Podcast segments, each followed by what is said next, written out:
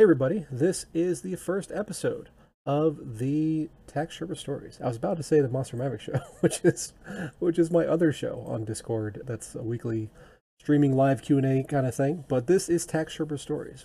So on this first show, I want to go over a couple a couple of things. Basically what the show is about, the whole structure of it, and uh, then we'll get into the actual meat of the episode. So basically, this is going to be stories from the front lines of the tax world things I've learned from doing, oh, 50,000 tax returns or so over the past decade, and current events, things going on in the financial and tax world, you know, ways to run your business better. You know, I'm a profit first professional. That's a big part of what I do to help clients and other topical things in the world of tax finance markets and all those kinds of things. So that's kind of what the show is going to be about. And if that's your bag, if you're an entrepreneur, if you are into keeping your money, not paying it to the government, or you know operating your business in a more profitable way and just lowering your overall financial stress then this is your place. So that's kind of uh, what it's about. Now who am i? Why should you listen to anything i have to say? Obviously an important question. And basically i well my name's neil neil expadden. I am the principal over at tax sherpa. That's taxsherpa.co and i've been in the tax world for like i said about a decade and I got into it the old-fashioned way. I married into it, and that that's actually a big part of my story about how I came into the tax world. So I was trained as an engineer, went to Georgia Tech. I was a bachelor of electrical engineering with an emphasis in bioengineering. This was before BME, biomedical engineering, was its own separate major.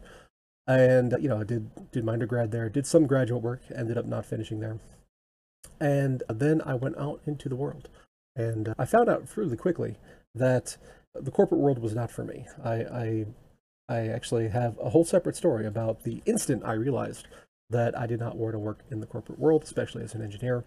So then I was doing other things. Uh, you know, I've been in the investment markets for for about 20 years, really, since I was an intern in college. And that's going to play a part in in my story today about how I owed the IRS over a million dollars at one point, and how I paid none of it, and and legally so. So so there, but I don't want to I don't want to spoil the surprise there. But you know, I ended up going through a very old school kind of apprenticeship under a tax attorney, and uh, you know, spent many years there and kind of learned the ins and outs of of the tax code and you know how it applies to your average kind of small business owner, if there is such a thing as an average. But the thing that turned out to be really interesting is that so my background as you know training as an engineer allowed me to come to the tax world from a, a very different perspective compared to most accountants. Most accountants they major in accounting, and they have this kind of very basic fluency in in numbers and a little bit of understanding of the law. And what I came when I came in as an engineer, though, you know, engineering is all about like systems level analysis. So by looking at things in that way, it has allowed me to to I think see very readily what kinds of things are are applicable and how one one piece affects another very quickly. And that's kind of a unique perspective I think I bring to the whole thing. On top of that, you know, at one point I had my Series 65 investment advisor. So I ended up not doing that, which is again a whole other story unto itself but yeah, so I, I do at least formally had had those credentials, which may or may not place any weight on you know my take on the markets and things. On top of that, you know I I'm what's called a profit first professional, which means that I help businesses structure their cash flows, and the goal is to end entrepreneurial poverty. Thanks, honey, for turning off those webhooks. I appreciate it. So you know, entrepreneurial poverty is kind of a weird term, yeah, because you know the typical I guess, pop culture idea of an entrepreneur is somebody who's rich and who owns their own business.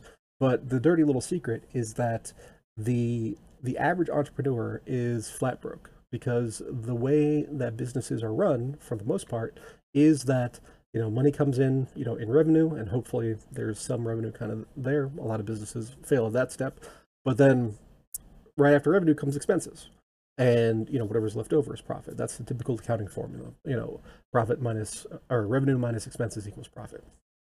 So the way Profit First looks at that is that that is not a, a, sufficient way to run your business because what ends up happening, and I've experienced this myself, is that money comes in, money goes out, and then there's nothing left. So there's so many entrepreneurs out there who have their own small businesses, whether it's just them or whether it's or whether they have a team or you know any any situation doesn't really matter because they put themselves last, then they get nothing. And either they barely eke by or they end up going into debt in order to support the business. And what Profit First does is it turns that all around. So I'm sure that you've heard the old expression that, you know, you pay yourself first. You know, Richest Man in Babylon was written, I don't know, 100 years ago, 120 years ago, something like that. And it says pay yourself first. And they say, let it not be less than a tenth of all you make. So profit first just pays yourself first. And there's there's a whole structure to how you do it, but that's the basic idea. So, you know, money comes in, you pay yourself and you run your business on whatever's left. And so that allows you to actually you know live and and allows the business to continue. And you know there are certain decisions that need to be made along that along that journey but that will get you at least to step one uh, which is kind of the most important part. So that's that's a little bit about who I am. So I've been in in the world of money and finance and markets for roughly 20 years uh, tax world specifically for 10 years. Done as it turned out the the mentorship I went through was actually a very high volume kind of place. So, you know, the the 50,000 tax returns I've done is is way far above the norm. I'd go to these conferences, you know, with the IRS, and you know, we talked to you know other taxpayers who were there. It's a continuing education kind of series that, that the IRS puts on every year, and say, oh, you know, what's what's your business like? And they would say, it's like, oh, you know, we have 200 clients or 300 clients or 65 clients or whatever. It's like, oh, we do 8,000. You know, so it's a kind of a different scale of things. So that has really, you know, just through just through the sheer volume has has really built up my experience in that way. So the way that this show is going to work is that there's going to be two basic segments. So segment number one is going to be the story time. So we actually have two stories on tap for today. So story number one is going to be the time I owed the IRS a million dollars and then how I didn't pay any of it. and story segment number two is the Q&A. So this is a live show. We're on Discord here. People could be watching on, on mspwaves.com or they could be watching on Vim. I think we're still on Theta. I'm not sure about that. But the Q&A portion is here in Discord. So, you know, people can type in the chat and, and say whatever they want. And in the in the in the view on the on the live stream, which you can't see right now, you you will see in the bottom right hand corner there is a, a window of the stream of, of the of the Discord channel as it's as it's happening. So so you can ask any questions you want. I do recommend not well, I can't give you any any particular answers to to you to your situation simply because you know we don't have an existing uh, relationship. I'm, you know, not with very few exceptions, I'm not uh, your tax preparer. And also this is a public forum. So, you know, I don't want to put your details out into the into the uh, YouTube and podcast world like that. So we will stick to generalities and how certain kinds of things would be done, that sort of thing. And uh, that part may or may not be recorded depending on the topics that we dive into and, and how much people ignore my suggestion. I'm not getting too in detail about their personal situation. So if you have a question and you want me to to definitely not record it, just let me know and then I can stop the recording and then we can talk about it live, but you know, it won't make it into the uh, the YouTube and the podcast stuff. So that's kind of the structure. And uh, if that sounds exciting to you, then let's dive in. So part number one, story time. so the time I owed the IRS a million dollars. So what happened was, you know, I was I was younger. This was around 2003. It was kind of a saga stretching from 2003 to 2008.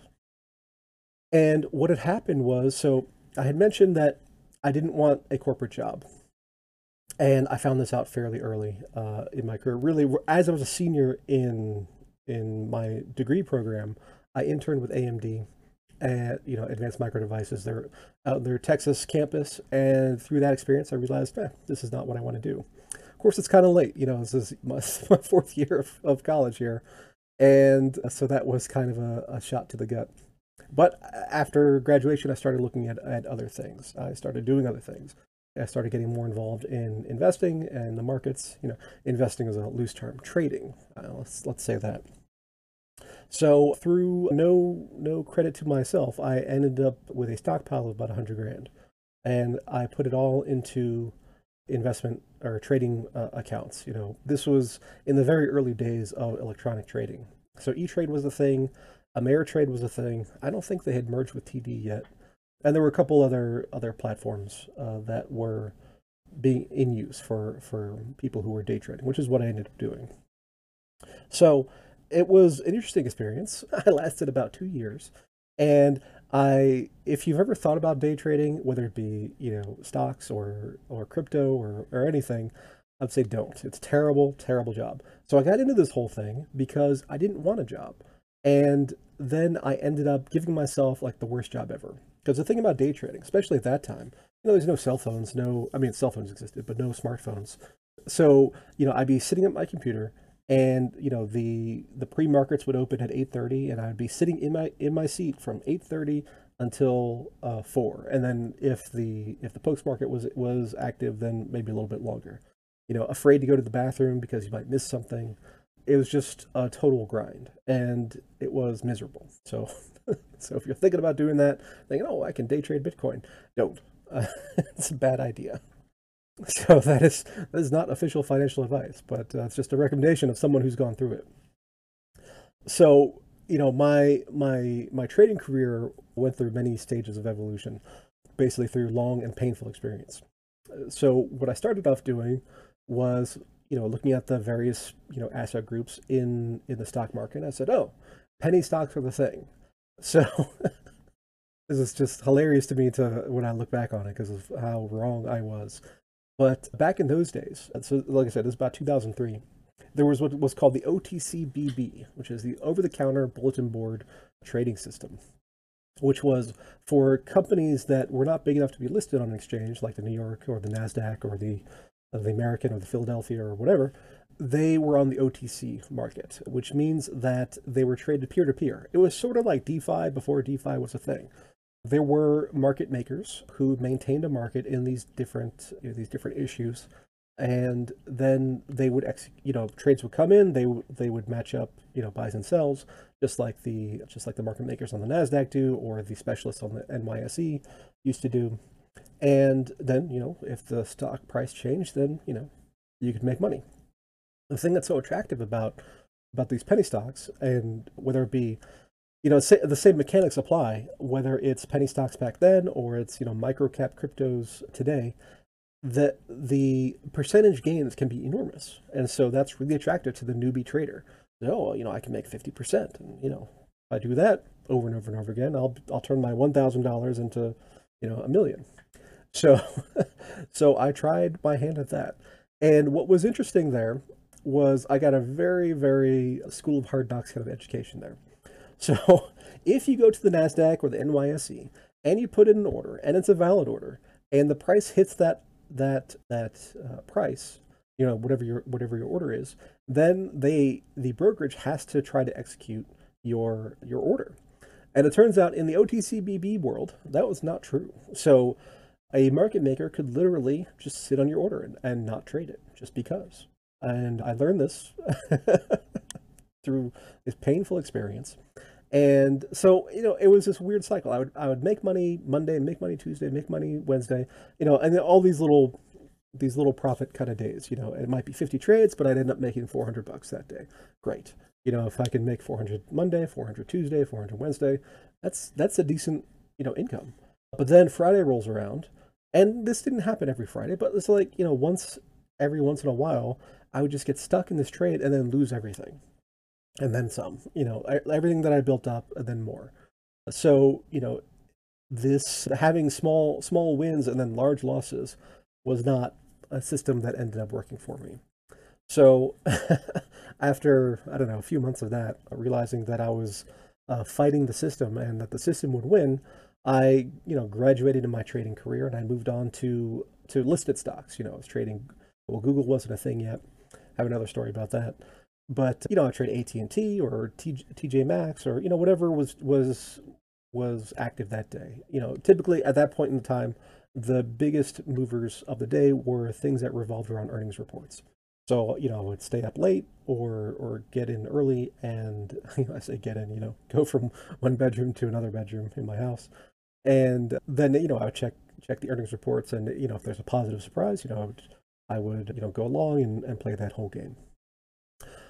Over the course of a year, I ended up with a net loss because, you know, I would have these small gains and then, you know, these blow up losses, which is kind of a typical pattern for a day trader. You know, you make those small wins and you think you know what you're doing, and uh, then you know life comes around and and shows you otherwise. so so I ended up with a net loss at the end of the year, and you know my brokerage statements showed that you know I lost whatever it was, you know ten thousand, twenty thousand dollars, not including you know the money I'd just taken out to live on during this time. So this hundred grand was going pretty fast. So I thought at the time that, oh, I lost money. I don't have to file taxes. That's uh, to my 22, 23 year old brain. That made sense. And I thought I had heard that somewhere. And uh, turns out that's not true. so this goes on, like I said, for two years. So two years I don't file taxes.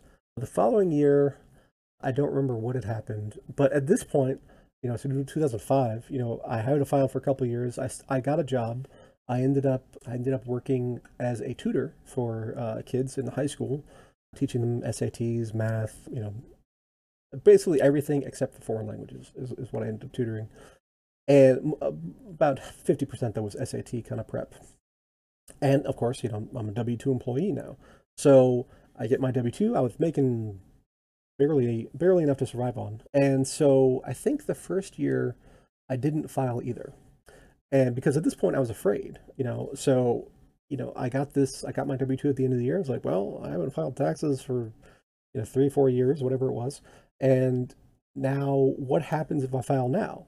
Does that trigger something? You know, I just didn't know, and I didn't know who to ask. So you know, it was just kind of an inaction by you know paralysis kind of thing. So I start getting letters from the IRS so letter number one says, oh, you know, you need to file. Letter number two says you need to file. Letter number three, you know, this goes on for a little while.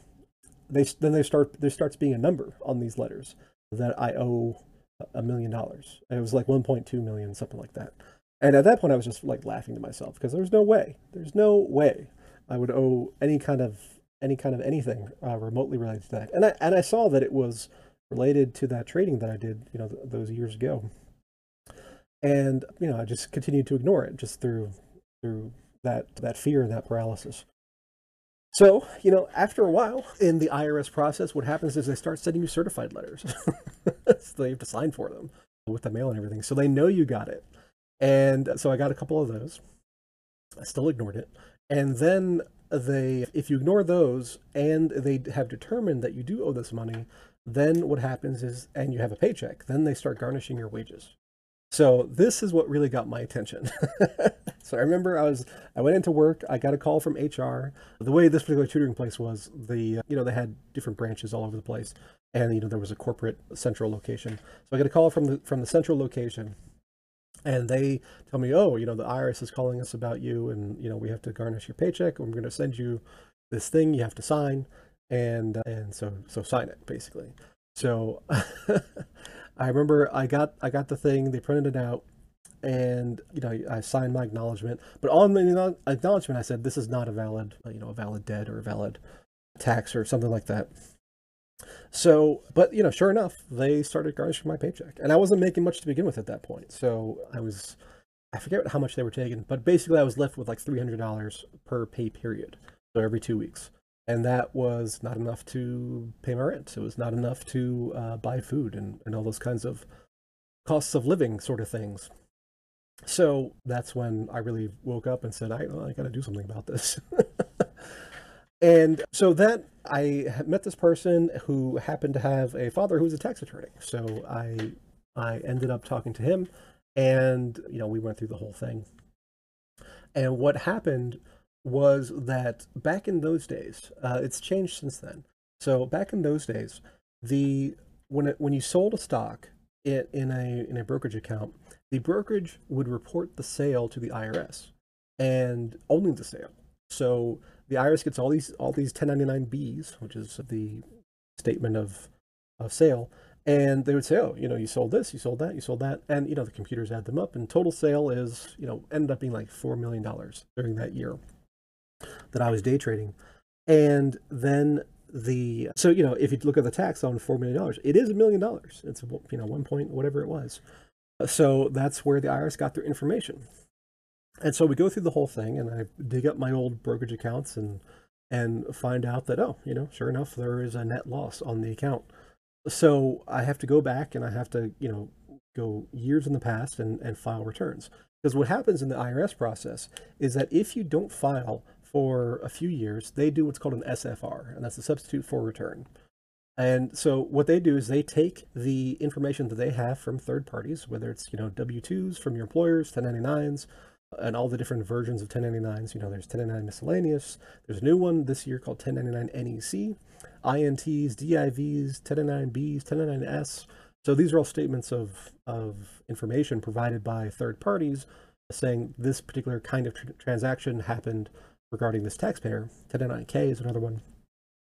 There's also the 1098s, which is your like your mortgage interest to be a 1098 and then the, the IRS collects all the data that they can and they create a substitute return. And of course, it's the worst possible way you could you could file a tax return, and uh, you know no deductions, no anything. And then the they assess you know whatever the tax would be on their version. So they went ahead and did this, and and then the you know they come up with a number and it spits out. And if it's a if it's a positive number in that you owe tax, you start getting these letters and you start going through the process. So what ended up happening was, you know, I went through this whole chain of events, and because the original return was never filed, I was actually able to address the issue by filing and and just filing the right way to begin with. So we went ahead and did that, and sure enough, you know, the IRS agreed that yes, I had four million dollars of sales, but I had like four point one million dollars of of purchases. So it ended up being a net loss of about you know whatever it was. I think it was like 30k that first year and maybe maybe another 20 the next year, something like that. So when that percolates through their computer systems, the whole issue just disappears. And that's what ended up happening. So, you know, I had I had this million dollar debt with the IRS. Uh, they were taking my money.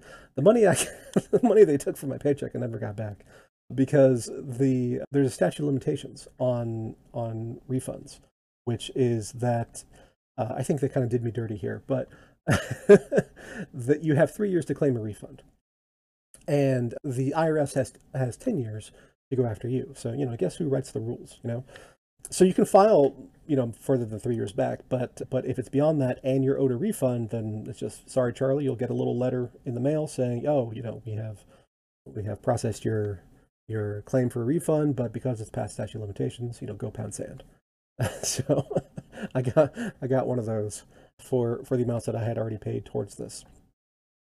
So that is something to keep in mind. If you haven't filed, so we're in 2021, which means three years ago was 2017, or no, 2018 rather. And in 2018, we were filing 2017 taxes. So the so the window on 2017 is coming to a close here in just a month or two, uh, or three months, I guess, at this point.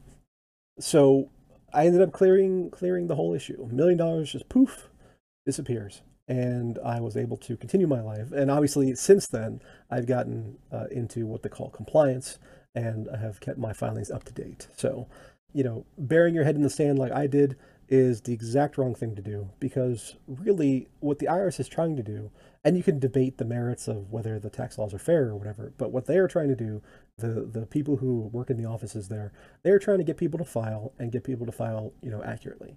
So as long as you're doing that, you know, they're okay if you are not filing or if you're doing fraudulent filings and other things like that, then then there's problems. But you know, if you owe tax, if you get tax refunds, they don't really care. It's just file and file accurately. I have a lot of clients who who ask me, it's like, oh, you know, I'm getting a twenty thousand dollar refund. Is that a red flag? Like, no, it's not a red flag. it's just, you know, it's just uh, it's just a number as far as that as far as they're concerned. It's and it's backed up by by everything that that has gone on throughout the year. Tax shenanigans with Neil. So yeah, so that was my own shenanigan, and and I fortunately ended up meeting the right person. Like I said, this tax attorney that I studied under for years and years, and he ended up bringing me into the business, and I learned the the tax business basically at at his side. He was an old Wall Street guy, which was interesting. So if you've ever had a 60-40 long term versus short term capital gain on on index options. He was part of that whole creation because they used to handle the the specialists on the New York Stock Exchange in, in their firm. So that's a story for another day. But that's my story. And since then I've been I've been in the tax world and like I said, it's you know, gone through fifty thousand tax returns at this point and I've seen I've seen a lot of stuff. Uh, a lot of, you know, things people bring in with that are just craziness. A, a story on another show that we'll do is the time that this couple comes in and their brother had actually caused them to file a fraudulent tax return, and the whole the whole back and forth with that. That was a crazy one. But but that's my story, and so you know, hopefully that gives you some insight. You know, when people come in to me, well, they don't come in anymore. You know, we close the office. My office was in Boca Raton, but now I'm I'm at in my basement here in Atlanta, doing everything virtual because of the COVID. So people would come in and say, "Yo, you know, you know, the IRS says I owe fifteen thousand dollars. What am I going to do?" And I understand that kind of stress because I was there. You know, I and my number was way bigger. So I tell these people, it's like, if it makes you feel any better, I owed the IRS a billion dollars, and we got it all sorted out. So, and usually that does make them feel better because you know having having that frame of reference makes puts their stuff in perspective. Now, don't get me wrong, fifty grand, fifteen grand is a lot of money, and you know you certainly don't want to pay that if you don't have to. But but the point is is that the process works. You know the the filing system that the IRS has, it can be very slow, it can be very tedious, and it can be kind of painful, but it does end up working. And you know in the in the rare rare situ- situations where it doesn't, then you have organizations like the Taxpayer Advocate Service which is uh, which is your supposed to be your voice with the IRS. So we'll get into that another time, I suppose. But at this point, I wanted to change gears just a well entirely, and and then I had a special request. Rollins sent me uh, a, a message for for the the first show to to get into some of the Biden tax stuff, and I wanted to do that as as the first part of our Q and A. So what I'm going to do here is just pivot a bit and talk about the things that Biden is ta- is suggesting as far as his his plans for tax changes. Because right now it's January 18th 2021 Biden's going to be sworn in in 2 days and he's promised you know this that and the other when it comes to taxes. Now obviously uh, the way the tax code works is that the the Congress creates a tax law. The IRS implements the tax law. So Congress has to create a bill and it has to be passed by both houses and then has to be signed by the, president or, you know, you have the whole veto override kind of thing. And then it goes to the IRS. The IRS is responsible for implementing whatever changes that they come up with. That's not a short process. So, so for 2021 and 2022, the Democrats control the, the House and the Senate and the presidency. So it is likely that whatever large changes that are going to occur are going to, going to occur in that window probably sooner rather than later. And then the hey Krim, you missed half the show. Oh, that's okay. Uh, you can catch the replay. So so the the Congress has to be convened for 2021. They have to pass a bill, and then it has to go to the Senate and all that kind of stuff. So historically, what has happened is that most bills, most tax bills like this, they go through and they get passed, and then they start to apply to the following year there have been a few circumstances where I'll have to tell my life story intro again. It's on the recording. So there have been a few circumstances where the the current Congress has has passed a new tax bill and has applied it to the current year. So that is something to be aware of. It's unlikely, but it could happen. So with all these changes that we're going to be talking about here in a second, just keep that in the back of your mind. So I have an old, well, old, it's like four months old, presentation deck on on how Trump versus Biden plans different. So I'm going to be grabbing some of these screenshots and I'll drop them into the into the chat here. So if the stream were working, you know, perfectly, then you'd be able to watch follow along. But I'll just do a cut and paste kind of thing here. So individual income tax rates. And so here's Biden versus Trump. Now, Trump's side doesn't really matter anymore, so we'll just focus on the Biden stuff. So Biden's proposing increasing the top rate back to 39.6%, where it's set prior to the Tax Cut and Jobs Act. So Tax Cut and Jobs Act, or TICJA, is the Trump tax reform that was passed at the end of 2017. So there was a case where the vast majority of provisions in the Tax Cut and Jobs Act applied to the following year, 2018. There were a couple th- couple little nuances that did apply to 2017. So, you know, that was partially retroactive. Capital gains and dividends. So capital gains and dividends is hmm, this is a big one. Biden's proposal would increase the top marginal income tax rate on long term capital gains to 39.6% for taxpayers earning more than $1 million annually. So, what does that mean? what that means is so when you sell some kind of property or security, like crypto or uh, a stock or a piece of real estate or whatever, it's a capital gains event, meaning that it has its own separate taxation. So, a long term capital gain means that you held that piece of property for at least a year. So again, you could have could have been a stock, could have been some some Bitcoin, could have been uh, a piece of real estate. And if it's over a year, it gets it gets lower taxes. So the amount of tax would depend on how much total income you have that year. But under under the current system, it's either going to be zero percent, fifteen percent, or twenty percent.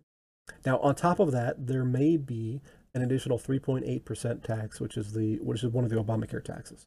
So if it's a, if it's a large sale and your total income that year is you know a couple hundred thousand dollars, you're look, you're looking at a combined everything of basically 24 percent.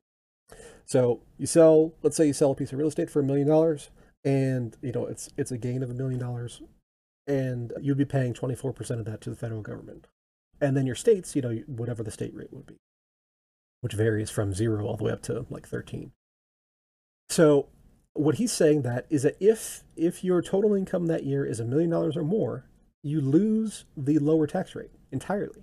And that whole gain gets taxed at your top rate, which in this case is going to be 39.6 uh, because of the previous provision.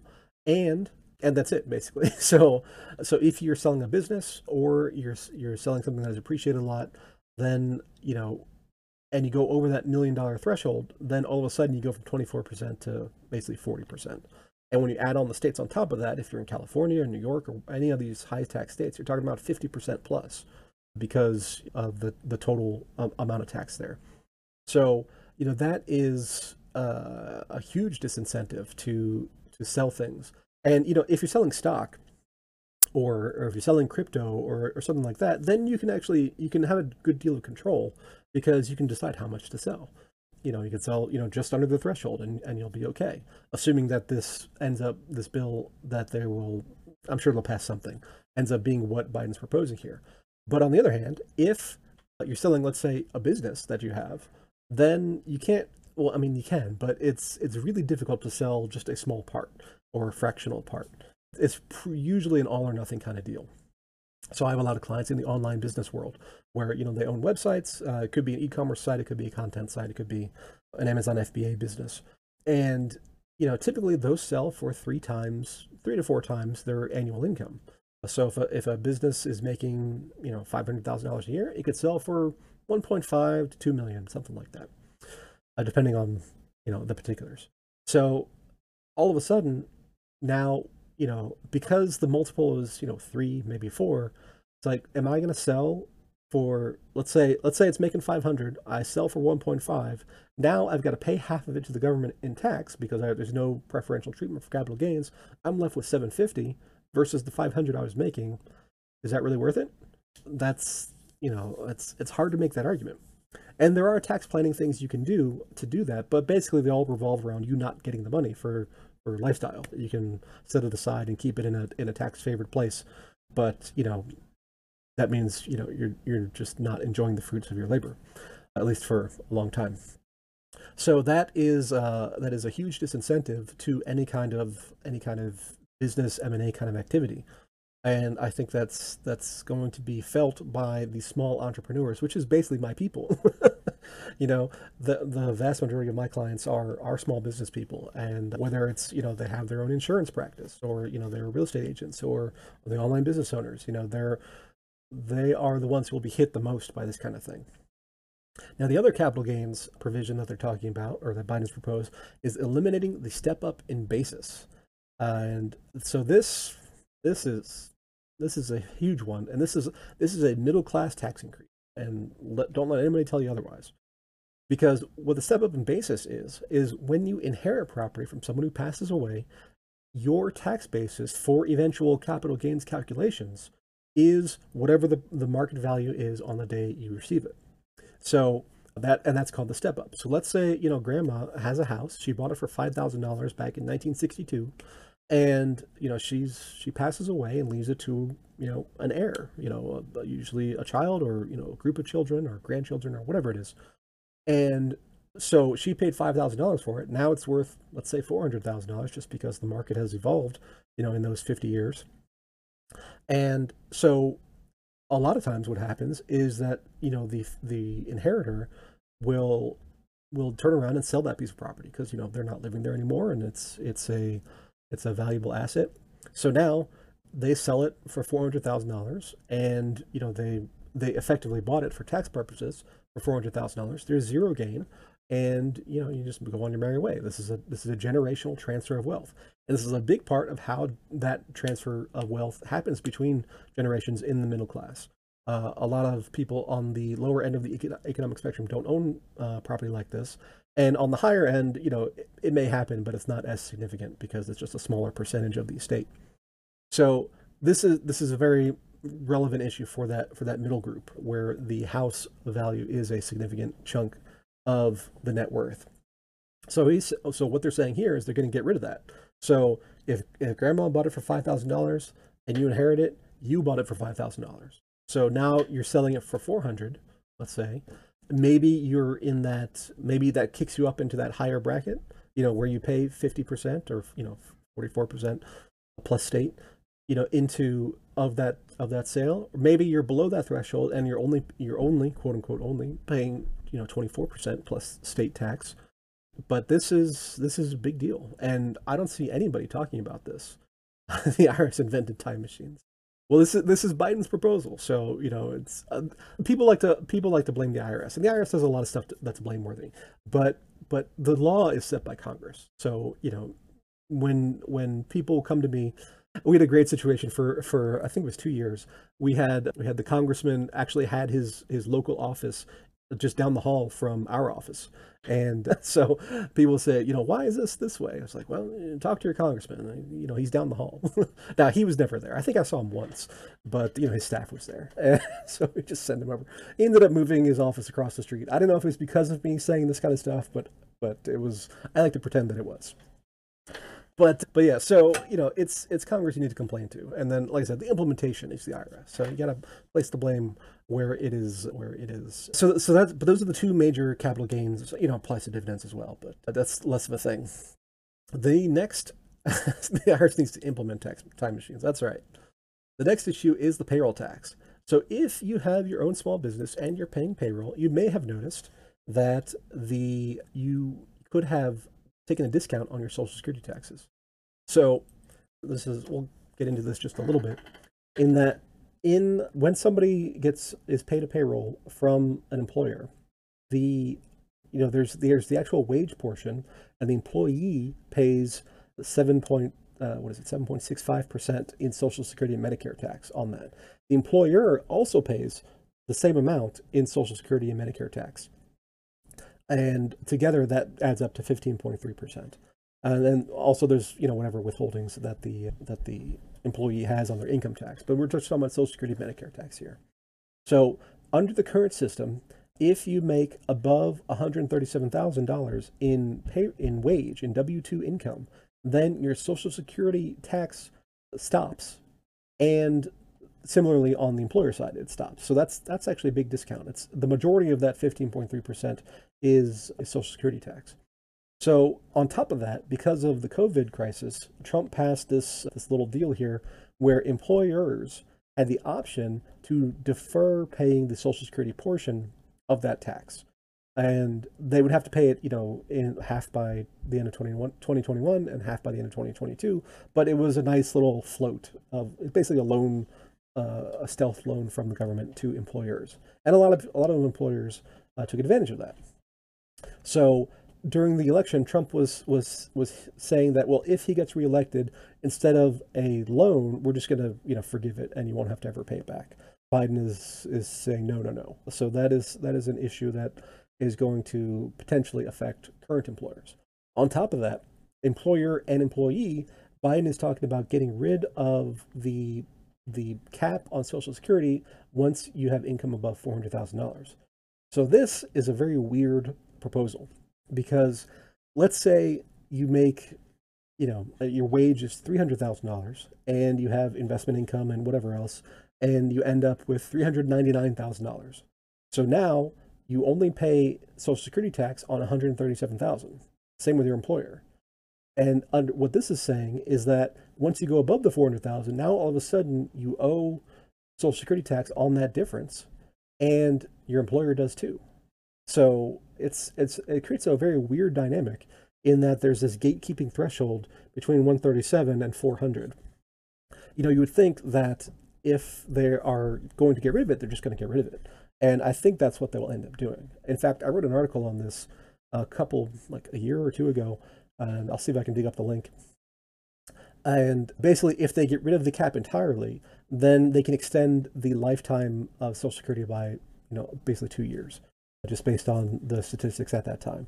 So I think that is much more likely of, of what's going to happen. They'll just they'll just remove the cap entirely and forget this 137 400 stuff.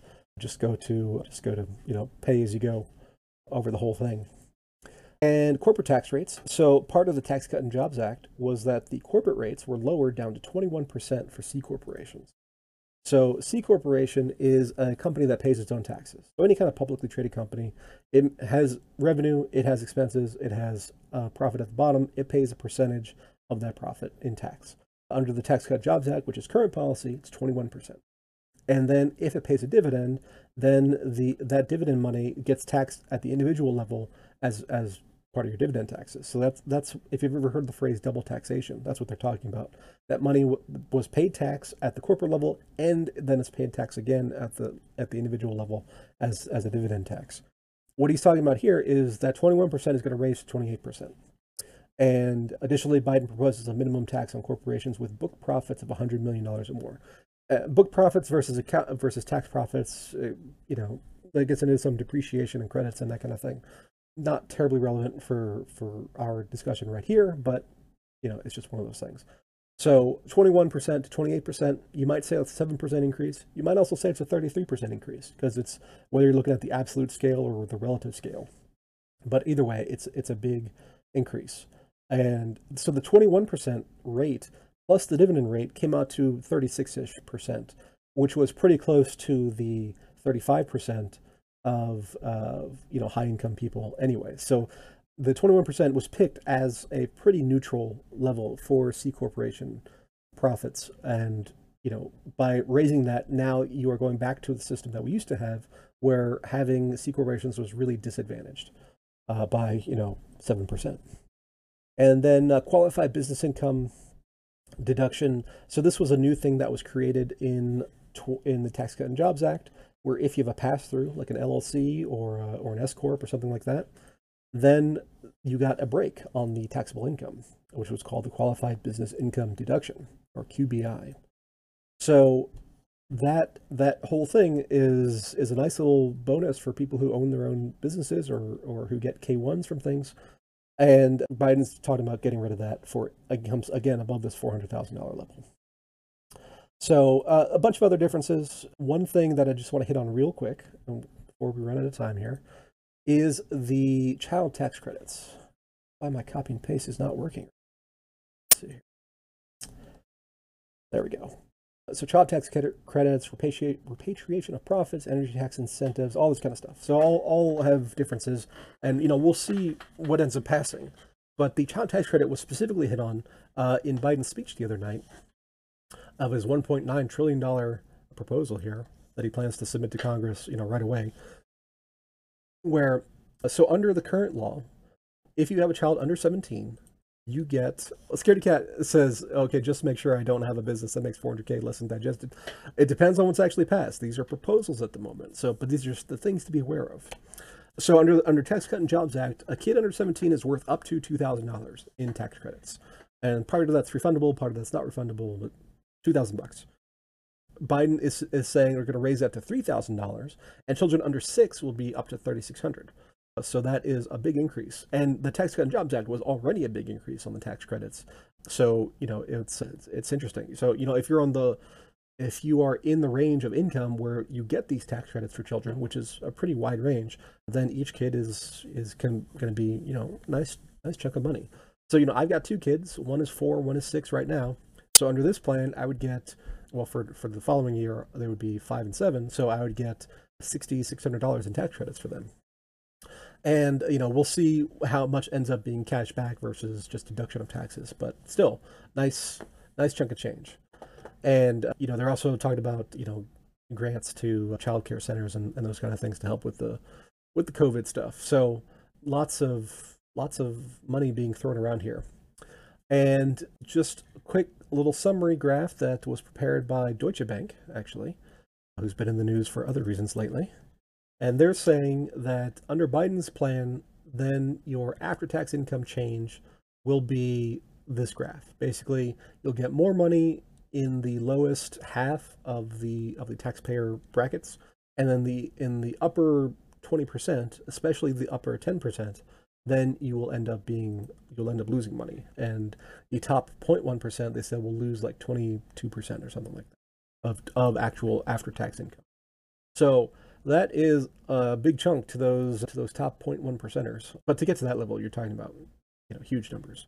So the vast vast majority of people will, according to Deutsche Bank, will come out okay or possibly slightly hurt.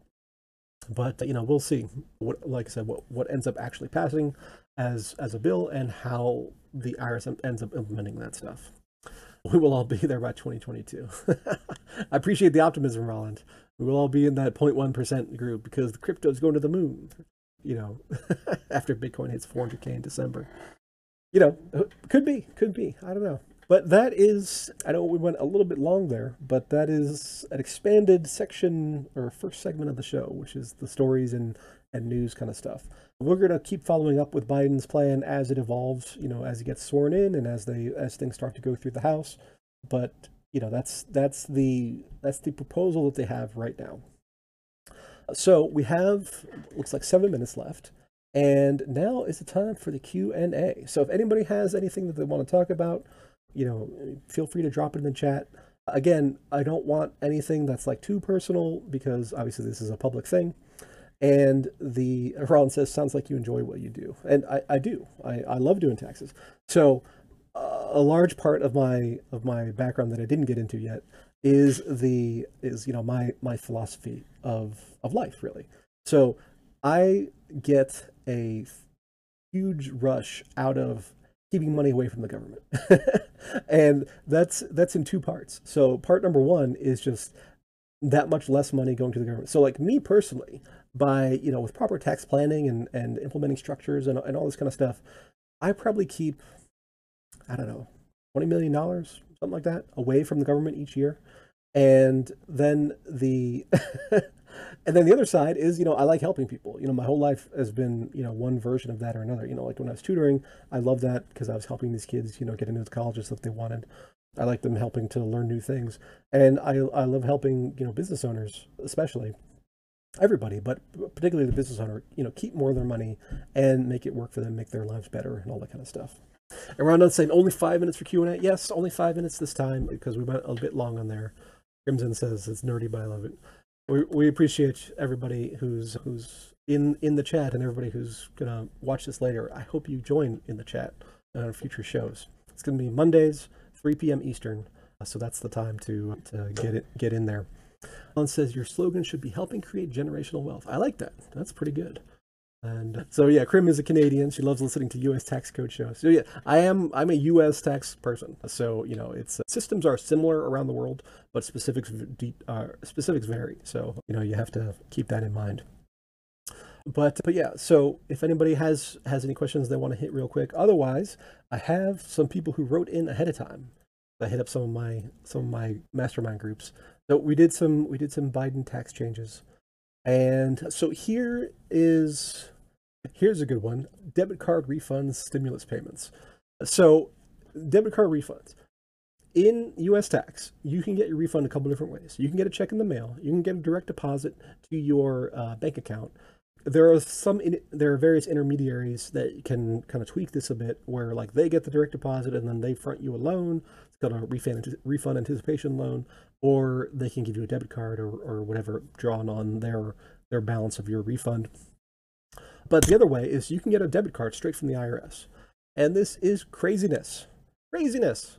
Because this like when you when you find people or you see news stories they trot out a few every year where it's like oh you know we we found this tax scammer who stole all these people's identities and you know, we found like 200 tax returns you know in their home that's because of the debit cards.